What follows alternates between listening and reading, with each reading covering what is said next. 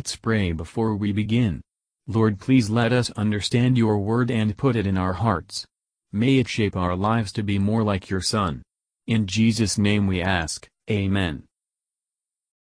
Chapter 13 If there arise among you a prophet or a dreamer of dreams, and giveth thee a sign or a wonder, and the sign or the wonder come to pass, whereof he spake unto thee, saying, Let us go after other gods, which thou hast not known, and let us serve them.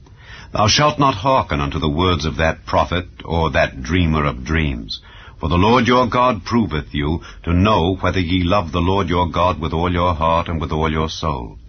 Ye shall walk after the Lord your God, and fear him, and keep his commandments, and obey his voice, and ye shall serve him, and cleave unto him. And that prophet or that dreamer of dreams shall be put to death, because he hath spoken to turn you away from the Lord your God, which brought you out of the land of Egypt, and redeemed you out of the house of bondage, to thrust thee out of the way which the Lord thy God commanded thee to walk in. So shalt thou put the evil away from the midst of thee. If thy brother, the son of thy mother, or thy son, or thy daughter, or the wife of thy bosom, or thy friend, which is as thine own soul, entice thee secretly, saying, Let us go and serve other gods, which thou hast not known, thou nor thy fathers, namely of the gods of the people which are round about you, nigh unto thee, or far off from thee, from the one end of the earth even unto the other end of the earth, thou shalt not consent unto him, nor hearken unto him.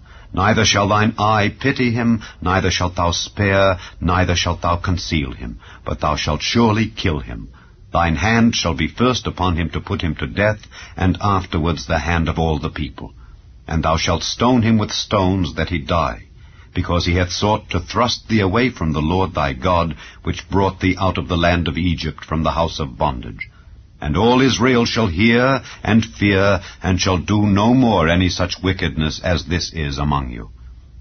If thou shalt hear say in one of thy cities which the Lord thy God hath given thee to dwell there, saying, Certain men the children of Belial are gone out from among you, and have withdrawn the inhabitants of their city, saying, Let us go and serve other gods which ye have not known, then shalt thou inquire and make search, and ask diligently. And behold, if it be truth, and the thing certain, that such abomination is wrought among you, thou shalt surely smite the inhabitants of that city with the edge of the sword, destroying it utterly, and all that is therein, and the cattle thereof with the edge of the sword. And thou shalt gather all the spoil of it into the midst of the street thereof, and shalt burn with fire the city and all the spoil thereof, every whit, for the Lord thy God. And it shall be an heap forever, it shall not be built again. And there shall cleave naught of the cursed thing to thine hand, that the Lord may turn from the fierceness of his anger, and show thee mercy, and have compassion upon thee, and multiply thee, as he hath sworn unto thy fathers.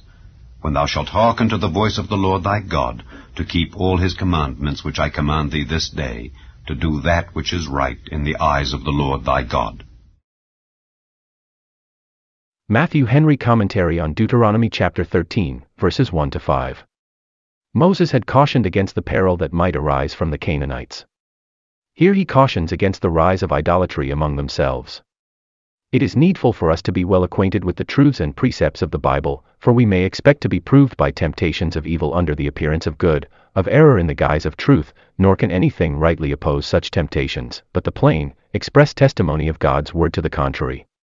And it would be a proof of sincere affection for God, that, notwithstanding specious pretenses, they should not be wrought upon to forsake God, and follow other gods to serve them. Verses 6 to 11. It is the policy of Satan to try to lead us to evil by those whom we love, whom we least suspect of any ill design, and whom we are desirous to please, and apt to conform to. The enticement here is supposed to come from a brother or child, who are near by nature, from a wife or friend, who are near by choice, and are to us as our souls. But it is our duty to prefer God and religion before the nearest and dearest friends we have in the world. We must not, to please our friends, break God's law. Thou shalt not consent to him, nor go with him, not for company, or curiosity, not to gain his affections. It is a general rule, if sinners entice thee, consent thou not, Proverbs 1 verse 10. And we must not hinder the course of God's justice. Verses 12 to 18.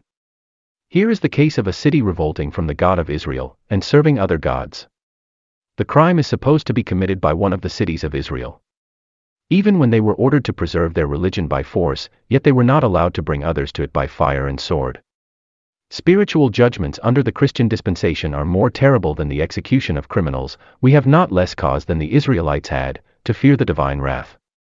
Let us then fear the spiritual idolatry of covetousness, and the love of worldly pleasure, and be careful not to countenance them in our families, by our example or by the education of our children. May the Lord write his law and truth in our hearts.